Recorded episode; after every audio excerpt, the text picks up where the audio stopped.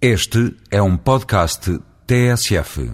Qual é, Luísa Mourinho de Souza, a sua memória mais intensa e mais querida? Ouvir que aconteceu uma coisa em Portugal chamada 25 de Abril, em minha casa, em Hampstead, no centro do mundo.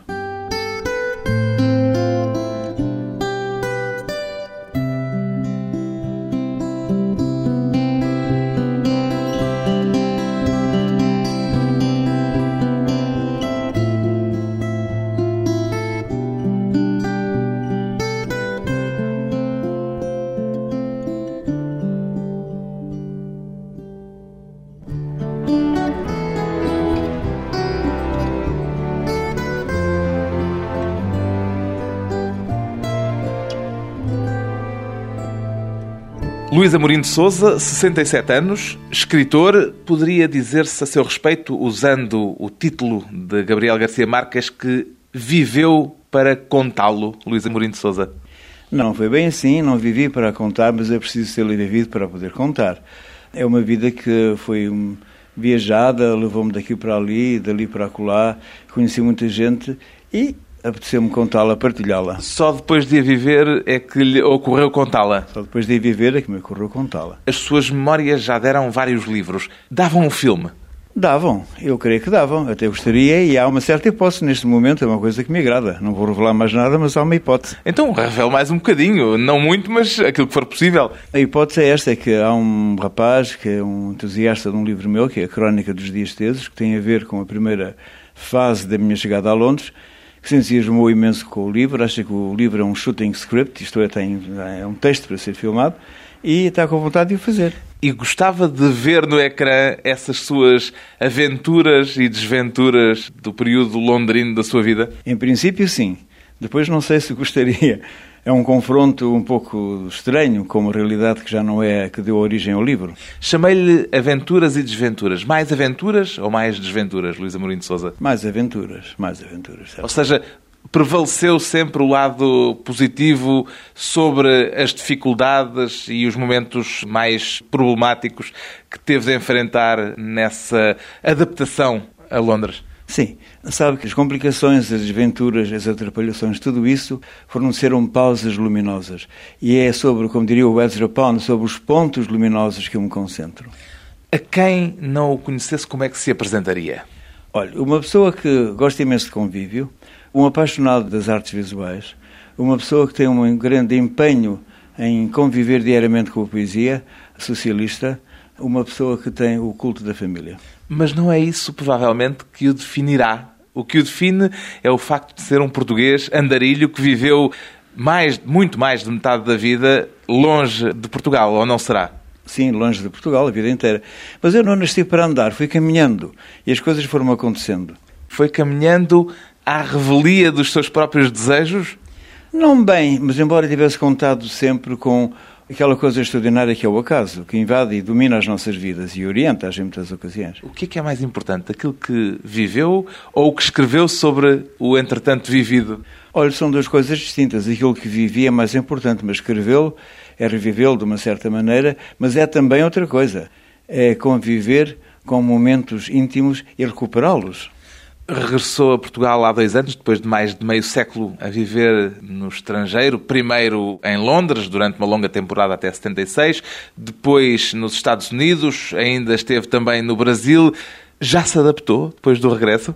Já, eu cheguei adaptado. Eu fui para sítios que não conhecia, vivia neles e adaptei-me, não há razão para não me adaptar ao meu país. Sim, a facilidade de adaptação deve ser qualquer coisa que lhe é natural para quem viveu, para quem passou por tudo aquilo que o Luís Amorim de Sousa passou. Outra coisa também, que eu durante os últimos 20 e tal anos da minha vida trabalhei nas embaixadas e, portanto, sou testemunha de imensos acontecimentos e episódios, muito que têm a ver connosco aqui em Portugal e nunca me afastei da minha cultura e de amigos portugueses. Pois bem, Luís Amorim de Sousa, depois de duas ficções autobiográficas e de vários livros de poesia, publica agora um livro de memórias, Londres e Companhia, a evocação dos dias de adaptação à capital inglesa, olhando retrospectivamente qual foi a maior dificuldade de todas as muitas por que passou, Luís Amorim de Sousa.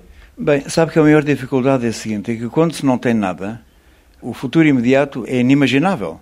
E conviver com isso causa uma certa angústia, uma certa inquietação. Dizer, e viveu não... sem ter nada? Sem ter nada. Tive sempre quarto. Tive sempre onde morar, mas não tinha nada, não tinha o dinheiro para a comida do dia seguinte, não tinha o dinheiro para o transporte do dia seguinte. E nessas circunstâncias, como é que se vive com essa falta de praticamente tudo? Olha, vive-se da seguinte maneira: vai-se a pé até o Museu Britânico, vão-se ver os mármores do Parthenon e aí está uma compensação extraordinaríssima. Portanto, alimenta-se espiritualmente quando não se pode alimentar fisicamente, de almoço, jantar, pequeno almoço? Bem, apesar de truques para lidar com esse aspecto do dia a dia.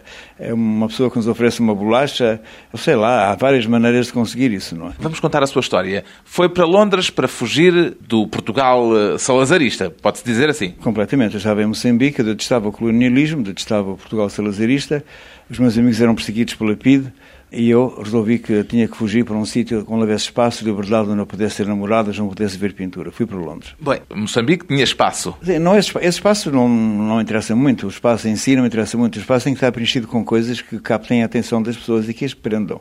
E Londres tem esse espaço maravilhoso. E aos 22 anos decidiu meter-se num barco e aportar a Londres. Fui de avião.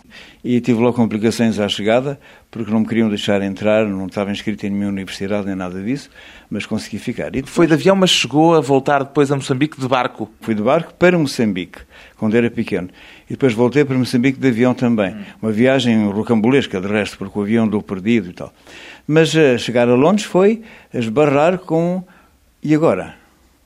É uma pergunta que eu nunca tinha feito. Uma pergunta que não fez no momento em que embarcou. Não, calculei que me desenrascaria. É sempre assim um otimista, logo se vê. Não é bem otimismo, sabe? Foi uma convicção de que aquilo que me chamava era mais forte que tudo o que me retinha. E fui. entreguei. Não conhecia Londres. Nada. Não conhecia ninguém em Londres. Nem Londres, nem ninguém.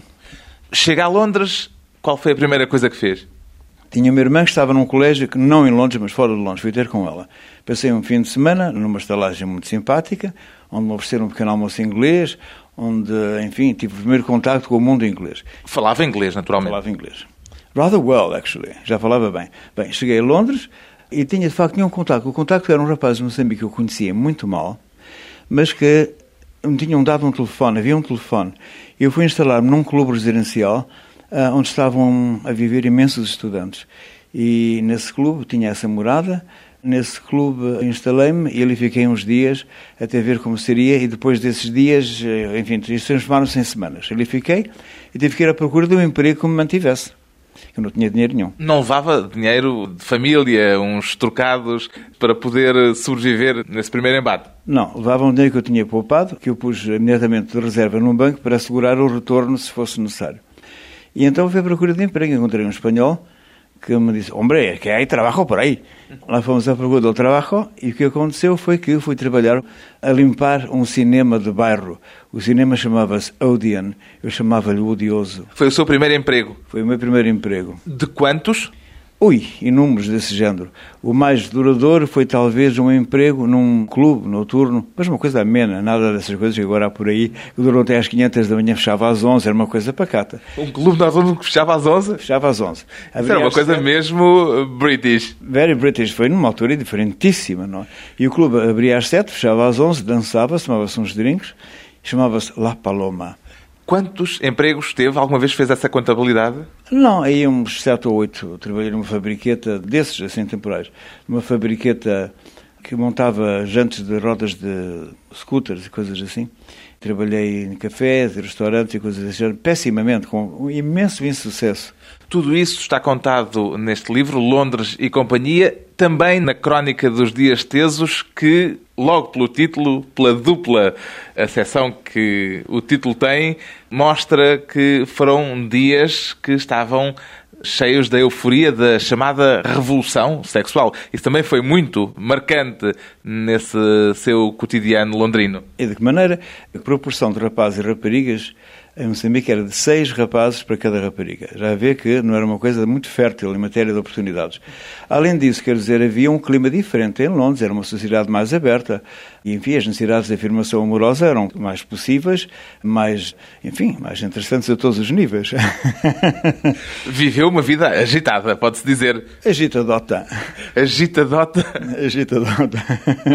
Sim, sim, tive muitas namoradas e adorei. Foi um momento muito específico, esse momento da revolução sexual. Foi o momento de transformação de mentalidades, de transformação de atitudes. Apanhou isso em cheio. Apanhei isso em cheio. Sabe que eu cheguei em 1959.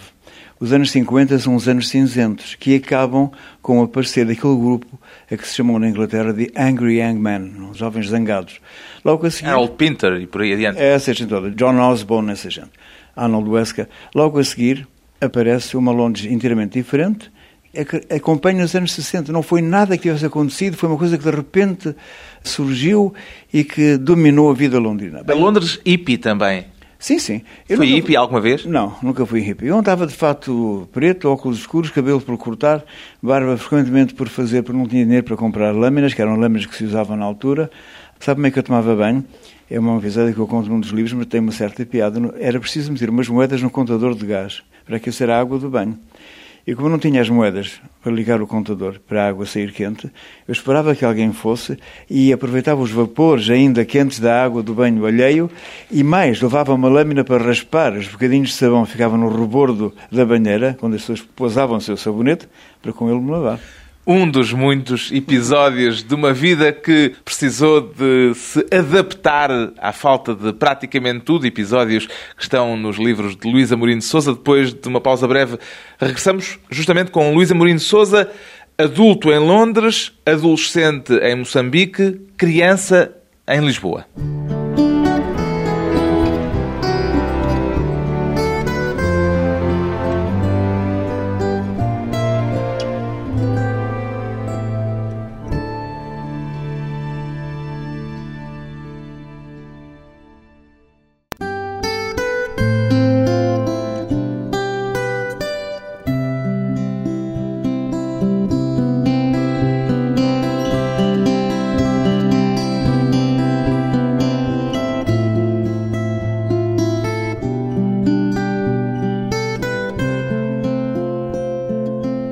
De regresso à conversa com Luís Amorim de Souza, um português andarilho que nasceu em Angola, viveu até aos 12 anos em Lisboa, passou a adolescência em Moçambique e fugiu para Londres por volta dos 22 anos. Londres ainda é hoje a sua cidade, Luís Amorim de Souza, como costuma dizer tantas vezes? É, mas é assim, Lisboa também. Lisboa é o meu lado esquerdo, é a mão esquerda, é a mão do coração. Londres é o lado direito, é o lado hábil o lado hábil quer dizer que aprendeu a habilidade de viver em Londres? Em absoluto. Estava inteiramente só, guiado por mil interesses, levado por mil oportunidades e mil circunstâncias. Foi lá que eu aprendi. Aprendeu à custa própria? À custa própria. Com trambolhões pelo caminho? Com trambolhões pelo caminho. Mas sabe... Alguma coisa de que se arrependa? Não, não arrependo de nada. Arrependo de não ter ido mais cedo. Já contou em livro as suas aventuras e desventuras londrinas, já escreveu sobre a adolescência em Moçambique. A infância lisboeta não lhe deixou marcas suficientemente fortes para as passar também a escrito? Tenho um livrinho pequeno, que no resto é um livrinho, é uma separata da revista Colóquio, que se chama Um Vapor, que passava pela Espanha. E a Lisboa, foi a minha, passada na companhia de gente da era eduardiana, corredores fundos, com pessoas que desapareciam ao fundo desses corredores, uma infância, uma infância que é apenas um vapor também na sua memória pessoal? É um vapor porque é uma história de vapores. O meu pai foi de vapor para a África, a minha mãe foi de vapor para a África. Eu estava a usar a, a possibilidade semântica da palavra para lhe é. perguntar se também é qualquer coisa que se esfuma na sua memória depois de memórias tão ricas como aquelas que tem de Londres. Sim, sabe que a imagem do vapor é o que nos leva, é o que nos faz partir, o que nos faz chegar. E essa imagem viveu comigo. Eu estou, a minha vida foi dominada pelo, pelo signo, se quiser, da distância. Sempre sentindo-se distante, longínquo, fora do seu centro?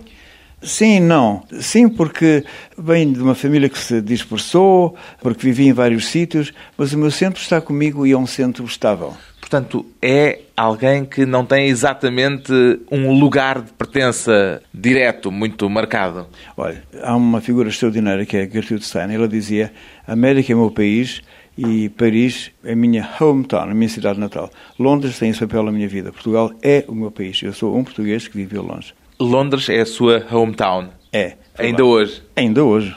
Foi lá que se fez adulto, pode-se dizer assim? Com certeza, e nasceram lá os meus filhos, tenho netos nascidos lá, enfim, muitas amizades. E de Lisboa, que memória mais intensa guarda desse período da infância? uma casa na Rua da Junqueira, onde hoje é a Universidade de Lusíada. E era uma casa de parentes, era a casa-mãe da família, digamos, uma casa de parentes velhos, pertenciam a um mundo inteiramente diferente, o um mundo eduardiano, vitoriano. O senhor em questão usava, usava botas abotoadas de lado, dormia com a camisa de dormir, tinha um barrete. Era uma gente, uma gente muito séria, uma gente que se rodeava de gente muito digna, muito formal, e ao mesmo tempo onde havia um toque de excentricidade total e sobretudo dado por um tio meu, que era um personagem de loucura que está contado... Excentricidade a que título, a que nível? Imagino que é um tio que sai consigo pela rua, imagine-se com 8 ou 9 anos de idade, e o senhor para no meio da rua e cumprimenta o homem que passa com o jerico a vender hortaliças. O homem desbarreta-se e cumprimenta e ele diz: Não estou a falar com você, não sei, estou a falar com o nosso primo da ilustre família dos Equídeos. O, nosso... o jerico. É. E que depois comprava ao homem. Então isto é uma cena que isto envolve pessoas a ver, como é que pode imaginar. E era uma cena que o Luís presenciou? Então não, presenciou, passou-se comigo. Então e o meu tio comprava um ramo de cenouras, eu falava um português seiscentista. Eu oferecia as cenouras a comer ao burro e acabava a última cenoura com o burro, comendo ele de um lado e o burro do outro. O seu tio era louco? Era um poeta? Era o quê? Era um poeta talentoso, publicou alguns livros, chamava-se Mário Ermo, como poeta era o nome que ele usava, Mário Ermo. Era um grande excêntrico. Foi um homem fazedor de happenings avant la lettre. Ficou-lhe algum grãozinho dessa loucura, dessa excentricidade do seu tio? Não, mas a excentricidade não me incomoda. Perguntei-lhe isto porque também teve a sua dose de excentricidades no período londrino. Sim, até certo ponto. Encontrei muitos excêntricos. Encontrou muitos excêntricos porque Londres é propensa às excentricidades? Era, era. Já não é? Não, mudou imenso. Mudou muito, muito, muito. O que é que viu mudar mais em Londres nestes 30 e tal anos que passou lá? Olha, os ingleses, já não há ingleses em Londres. Há uma coisa extraordinária. Já não há ingleses em Londres? Não, há muito poucos. O que acontece é o seguinte: o Império entrou em casa e está em casa, está em Londres, e sente-se bem. Londres aceita tudo, porque Londres torna as pessoas em londrinos. Não é preciso ser inglês para ser londrino. Isso é uma qualidade espantosa daquela cidade. E é uma cidade autenticamente cosmopolita. Nunca se sentiu um bocadinho olhado de lado por ser um estranho ou um estrangeiro? Ah, quando cheguei sim, até houve tentativas de agressão, imagino. A si? A mim. Por ser português? Por ser diferente. O que é que aconteceu? Conte lá essa história. Por exemplo, ir uma vez no metro e está um senhor completamente bêbado, a cair de borracho, tentar acender um cigarro. Fumava-se um metro nessa altura. Eu ofereço-lhe isqueiro para acender o cigarro e o homem começa a insultar-me por ser estrangeiro e queria me bater. E como é que com isso tudo nos diz que Londres aceita muito bem quem vem de fora? Porque aprendeu a aceitar e sempre aceitou. Sempre houve estas exclusões da parte de pessoas que se consideram. Quer dizer, a Inglaterra é uma ilha, aquela mentalidade de ilha está neles. Portanto, há sempre esse elemento. Por outro lado, Londres é uma cidade mágica. Eu não estou a falar do resto da Inglaterra. Do resto, do resto Londres é uma cidade? Mágica. Eu não estou a falar do resto da Inglaterra, que não me interessa assim tanto. É um país simpático, mas uh, há melhor. Não, Londres é que é coisa extraordinária. Mas com esse primeiro embate, nunca se sentiu tentado a procurar outro sítio que o acolhesse melhor? Olha, eu comecei por entrar, a minha entrada na Europa, vindo da África, foi por Paris. Que adorei, arranjar logo uma namorada, passei à beira do Sena, foi uma maravilha. Não? Andei, perdi-me em Paris, eu sei lá, fui à procura do museu, por qualquer razão extraordinária, estava empenhado em encontrar o Museu Rodin. E não encontrei, mas eh, encontrei por fim e estava fechado. Bem, mas eu estive em França e deixei-me impressionar imenso por tudo aquilo. Mas chego a Londres e encontrei qualquer coisa que tinha a ver comigo, eu não sei o que era. Mas era Já sabe hoje? Hoje creio que sei. Sabe o que é? É uma mistura de duas coisas. Uma grande disponibilidade para aceitar e uma grande disponibilidade para conviver. Londres é um sítio de extraordinário convívio. Ninguém julga isso, mas é verdade. De extraordinário convívio. Apesar do nevoeiro, apesar do tempo, aquela meteorologia que nos é um bocadinho aziaga. Sim, mas nunca me afligiu. E hoje os ingleses levaram o nevoeiro para fora de Londres consigo. Portanto, nem vindo de Moçambique, de uma terra cheia de sol, se sentiu mais infeliz ou mais em falta numa terra tão nevoenta como é a Inglaterra? Não, eu cheguei num verão quentíssimo, cheio de sol, chamado, como é que se chama aquilo? Chama, bem, é o famoso verão de 59. Eles tinham uma, uma expressão para, tiveram para definir esse verão. E estava tudo como em África. Mulheres com camisas abertas, blusas abertas, saias arregaçadas. Ah, por isso é que se adaptou bem, então. Não, eu digo, mas que chatice, não é? Queria uma mudança. Não? E depois veio o inverno e então as mulheres, as raparigas apareceram com meias escuras e de sobretudos. Eu achei aquilo uma delícia, sabe? Achei uma delícia, porque era outra, era outra procura, era outra oferta, era outro encanto visual, era outra sedução. Nunca teve saudades da África, do período longo que passou em África, daquilo que costuma chamar-se a doença africana? Posso contar-lhe uma pequena história? Olha, imagino uma estrada que é uma fita sob um sol a torrar. Imagine uma mulher negra com uma lata à cabeça. A lata chama-se um gogogo, que é uma palavra no tupac, que é a água a bater contra as paredes da lata. E vem caminhando. É um caminhar que tem imensas ancas, imensa ondulação. E vem outra do outro lado. E aquela fita tem uma mulher numa ponta, outra mulher na outra. O sol a pique. Uma mulher vai andando, outra mulher vem, aproximam-se, e uma diz lixiri, mano, outra diz lixiri, outra diz fambaquini, fambacaia camina. Hum, hum. Não se olham, desaparecem. Esse som fica, essa imagem fica. Essa África é uma África apaixonante.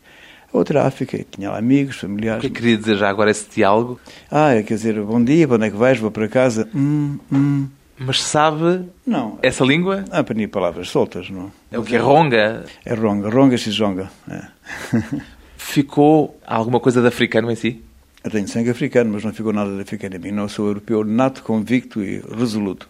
Nunca voltou a Moçambique depois disso? Voltei e eu uma altura que ainda pensei voltar por uma temporada, mas não me senti bem. Eu cheguei lá e os meus amigos estavam todos a ser perseguidos pela PID, foi na altura já difícil, em que já havia guerra colonial e tudo isso, e não, não consegui, não tive a menor eh, tentação para me deixar ficar, nem por sombras. Não. É? E comecei logo a sentir falta de Londres. Depois de Londres, viveu no Brasil, viveu nos Estados Unidos, em Washington. Continuou, mesmo assim, a sentir falta de Londres? Um amigo meu disse uma vez: onde quer que eu esteja, não estou em Hampstead, que é o bairro onde ele morava e eu, que eu amo, em Londres. Tenho sempre falta de Londres. Mas eu sinto muito bem aqui, quer dizer, porque, sabe, esta coisa. Há quem tenha, falta, quem tenha saudades da infância. Eu não tenho saudades da infância, foi um período da minha vida, tive momentos muito felizes que eu gosto de recordar. Não tenho saudades, como não devia pensar na minha infância, nem por sombras. Londres... Tem saudades da sua primeira estada em Londres, dos primeiros tempos em Londres? Foram melhores num aspecto, que eu tinha um horário mais favorável à deambulação. E quando voltei, voltei para a embaixada... Mas tinha fome? Passei bastante cá. Então, com a fome, não, não ficaram não. más memórias também? Não, porque não foi, isso não foi uma temporada assim tão larga. Depois arranjei, fui-me safando. Enfim, eu era um português desenrascado e fui-me desenrascando, de maneira que fui conseguindo arranjar maneiras de sobreviver. Depois casei, depois comecei a trabalhar e, enfim, e as coisas começaram então a entrar no seu caminho. E a contar-me das descobertas de Washington e do Brasil para me dizer que, de qualquer maneira, se sente sempre longe de Hampstead. Longe, estou sempre longe de Hampstead, sempre. Porque é o meu bairro favorito, é uma, não é só o meu bairro favorito, é onde a minha vida pulsou com mais intensidade e é lá que há memórias visuais e memórias de toda a espécie que me são impossíveis de perder. Agora em Cascais, mas longe de Hampstead. Depois de mais um curto intervalo, vamos voltar com Luísa Mourinho de Souza e a arte de ser português.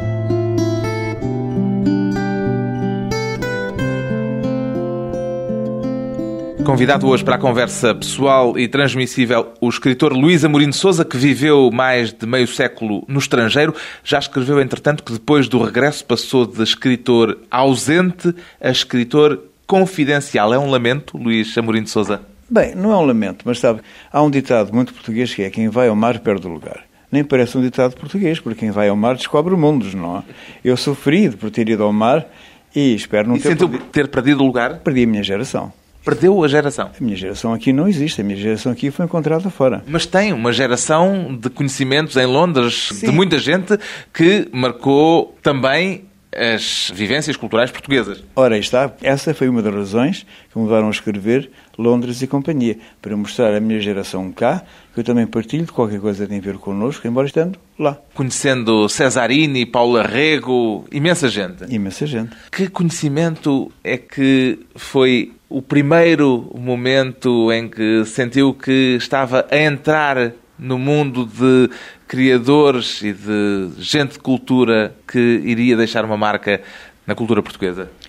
Bem, não tive esse momento, não tive a sensação desse momento. Eu já saí de Moçambique a escrever poesia, era amigo do José Criveirinha, do Rui Nogar, gente assim, do Rui Knopfli, e quando cheguei a Londres comecei à procura de pessoas que partilhassem os meus interesses e houve uma altura em que me dei conta que estava rodeado de pessoas que tinham já, bem, eu conheci pessoas como a Doris Lessing, que já estavam famosíssimas, o Ted Hughes, gente assim. Portanto, dei-me conta disso. Não houve um momento, que foi uma coisa que foi crescendo comigo, eu de repente olho à minha volta e vejo pessoas que estão faladas nos jornais, eu não sei. Essas personalidades eram para si já de referência? Ah, sim, sim, absolutamente. Devoção. Quem é que conheceu e para si se tornou outra pessoa para além do nome impresso e que se tornou ou se revelou alguém de muito mais próximo? Bem, algumas pessoas, mas sobretudo o meu velho querido amigo, outro excêntrico, Alberto de Lacerda. Alberto Lacerda, um poeta que chegou a Londres antes do Luís Amorim de Sousa. E lá ficou, ainda lá está. Que é um poeta mal conhecido em Portugal. Muito injustamente mal conhecido. É um poeta que pertenceu a um grupo de gente extraordinária, pertence ao melhor momento, dos melhores momentos da nossa poesia. É a figura mais que mais fez por nós no estrangeiro, sem nós sabermos. Fez o quê? Deu-se a conhecer e, através da vastíssima cultura dele e da vastíssima cultura portuguesa dele, mostrou muito do nosso mundo a quem nós nem imaginamos. Isto não tem a ver com coisas organizadas pelo Ministério da Cultura. É uma pessoa no mundo ali. Muita dessa gente conheceu-a pelas suas funções no consulado português, ou não? Não, não. Eu, no consulado português conheci um homem extraordinário chamado António Neves Pedro. Outro cêntrico. Eu tenho encontrado milhões de cêntricos na vida. Já é assim, né? Já é assim, já é assim. Bem, o António Neves Pedro apresentou-me ao Helder Macedo, que me apresentou depois ao João Cotileiro, que me apresentou depois ao Bartolomeu dos Santos. Portanto, aquilo funcionava em rede. Em cadeia, em cadeia. Não foi nada a ver com um trabalho, um trabalho específico, uma ocupação profissional que devia ser na altura. Não, foram os nossos interesses que nos guiaram, éramos todos antifascistas e tudo isso nos aproximou. E havia encontros regulares, havia uma sensação de comunidade portuguesa em Londres nessa época? Não, nunca houve. Entre nós, o que havia era amizades que exigiam um certo tipo de partilha, certos momentos nas nossas vidas. Eu era amigo de todos, não? Mas, por exemplo, eu era muito amigo do Jasmin, Jasmin de Matos Branquinho de Carvalho, personagem extraordinário que já perdemos, e o Jasmin conhecia o Helder Macedo, nunca o vi na casa do Helder Macedo. Não? Do mesmo modo, o Jasmin era amigo do Alberto Lacerda e via-se constantemente. Cada dia havia relacionamentos cruzados e não havia um grupo dos portuguesinhos que se encontra para a sala sardinha lusitana, como dizia Jorge Sena, que eu também conhecia em Londres. Não, isso nunca houve. Mas eram pessoas que tinham pontos de contacto, que tinham amizades partilhadas e que se encontravam com regularidade. Em alguns casos, fui muito amigo de alguns deles. Do resto, olha, João Cotileiro até é meu compadre, é padrinho do meu filho mais velho. Sentia-se um estrangeirado? Não. Senti-me sempre um estrangeiro, um português que vivia longe, vivia fora, vivia noutro sítio. Eu nunca me senti fora da minha cultura, mas tive toda a liberdade para absorver de outras. O que é que, entretanto, absorveu? O que é que ficou de inglês em si? De inglês não ficou nada. Nem o sotaque? Well, I can talk like that, you see. Isso acabaste de fazer. Mas não, o problema não é esse. O problema é que eu abri-me e recebi influências, impulsos de vindos de vários lados. Não há nada em mim que eu classifique como inglês. Agora, há hábitos que eu adquiri. Isso sim, há hábitos, são hábitos ingleses, até americanos. Eu, do resto, a minha poesia, se quer que lhe diga, tive mais da abertura que eu dei e do que recebi para esse espaço aberto, recebi mais da América do que da Inglaterra. Houve quem chegasse a escrever sobre a sua poesia que parecia traduzida do inglês. Já disseram isso, já, já Zanga-se com isso, com essa não, observação? Não, não é correto. Quando eu digo lento virar das folhas vai deixando imperceptíveis traços da memória, isto não é nada de inglês, não. Agora, quando eu digo Lexington Park, Madison Quinta e por aí fora, isso já é. Isso já é americano, já tem um ritmo de grande cidade, não. O que é que ficou da sua vivência americana? Ah, meu Deus, isso é outro capítulo. A minha vivência americana ficou uma tristeza profunda de que a América que eu conheci já não está lá. Ou por outra, está, mas é uma América derrotada. Já me disse isso em relação à Inglaterra, em relação a Londres em particular. Bem, em Londres é o seguinte, é que Londres foi o centro de um grande império e esse império, mercê de várias coisas que aconteceram pelo mundo, foi recebendo... Londres mudou muito. Há muita gente... eh, Abriu-se também a União Europeia. Londres hoje está invadido por pessoas. Não é invadido porque é uma... Londres recebe bem, portanto não é uma invasão é um acolhimento autêntico que Londres oferece e as pessoas aceitam-no. Bem, agora, a América não. A América está neste momento a viver um momento de uma grande crise e essa grande crise desfigura a América que eu conheci. Qual foi o episódio mais rocambolesco que viveu?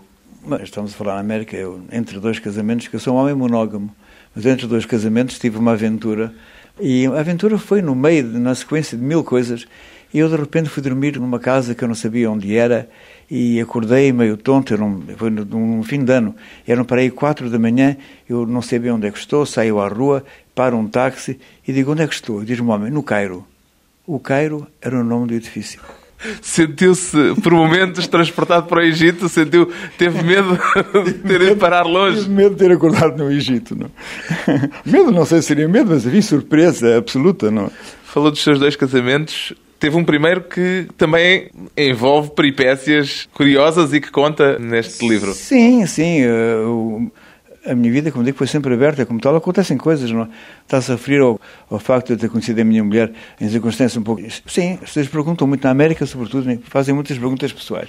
Então, onde é que conheceu a sua mulher? Eu digo sempre no meu quarto, que foi exatamente o que aconteceu, porque havia uma festa dada no quarto ao lado, no prodigioso clube onde eu morava, e o meu quarto foi cedido para o quarto dos casacos. E quando eu vou ao meu quarto, está lá esta rapariga, que eu conheci, e que amei, com quem casei e de quem tenho três filhos. Qual é a reação normalmente do seu interlocutor perante essa sua resposta no seu quarto? Achavam que era um bocadinho... Atrevidote? Sim, atrevidote, sim. E era um bocadinho atrevidote? Não muito. Porque o seu primeiro livro, em prosa, Crónica dos Dias Tesos, é um livro com muitas alusões a uma vida sexual intensa. Sim, é um livro para ser lido em certas partes com óculos escuros, que é para a pessoa não corar. Mas não, sabe o que é? O que acontece é Vai dar um filme com bolinha no canto, com uma classificação etária para maiores de 16 ou 18 anos? Não sei.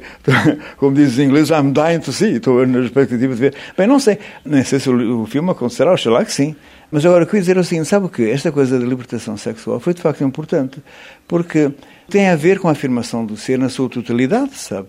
E as pessoas hoje que nascem nesta altura, que têm experiências sexuais muito novas, estão a perder qualquer coisa por um lado, porque hoje as crianças chegam aos 18, 19, 20 anos, já estão, e de crianças porque ainda são, já foram casadas várias vezes e divorciadas, quer dizer, é demais, não?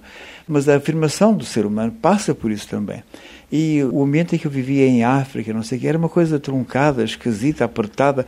E chegar a Londres deu uma liberdade para manifestar de todas as maneiras. Há uma ideia cá de que em África, em Moçambique, nomeadamente, em Angola também, havia uma abertura, em termos de costumes, bastante maior do que aquela que se vivia em Lisboa, nesse período, anos 60. Corrobora esta ideia? Não sei, eu acho que era roupa. Acho que era só roupa. Havia mais roupa cá, lá andava-se mais ao léu. Creio que era isso. Queria-lhe pedir um episódio da sua vida londrina que lhe pareça que o define ou que define a forma como a sua personalidade se formou naquele contexto. Primeiro adverso, mas ao mesmo tempo também muito generoso, como já disse. Bem, olha, eu vou-lhe contar uma coisa. Eu encontrei uma vez num pub uma pequena, que eu não conhecia de lado nenhum, com quem comecei a conversar. Imediatamente começámos a conversar, sei lá, Beckett e Pinter e gente assim. Com essa pequena iniciei um romance que eu conto do resto na Crónica dos Dias Tesos. Essa pequena levou-me, ou fez com foi encontrá-la, recuperá-la no bairro de Hampstead, no coração daquele bairro, há um parque gigantesco que é Hampstead Heath. Há um episódio que acaba dramaticamente na minha relação com ela, que não foi nada dramático, foi uma coisa rocambolesca uma vez mais. Eu estou no que julgo que vai ser o começo desse romance amoroso, físico, e aparece-me um senhor com um na rua. A aceleração desse momento, para mim, fez-me ver muito do que eu era, porque começa uma relação num pub a partilhar uma cerveja, a falar de Pinter e Beckett e não sei o que mais, de resto não são autores meus. Acontece que foi nisso que falámos. Reencontrá-la num parque maravilhoso, um espaço aberto espantoso, onde há, nesse espaço, uma casa que tem o retrato mais notável, mais notável, do grande romancista que é Rembrandt. É um retrato com um círculo atrás, um grande romancista.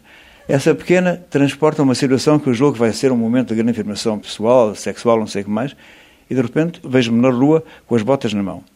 Tudo isso eu aceitei e constato que é uma cristalização da minha personalidade. Eu ter vogado daquela maneira, ter tido aqueles encontros com aqueles momentos que são apenas espirituais, ter encontrado um momento de aproximação física e ter aceitado tudo como sendo parte do normal do dia a dia. Como é que se viu de botas na mão na rua? Olha, um bocado atrapalhado porque a porta estava aberta para uma noite chuvosa. Que memória não trocaria por nada de todas essas tantas que guarda Luísa Marinho de Souza? Creio que a coisa que mais me marcou foi ter podido contemplar os mármores do Partenon. Autorretrato de um português andarilho, Luís Amorim de Souza, que depois de dois romances, Crónica dos Dias Tesos e O Pico da Micaia, escreveu um livro de memórias, Londres e Companhia, edição Assírio e Alvi.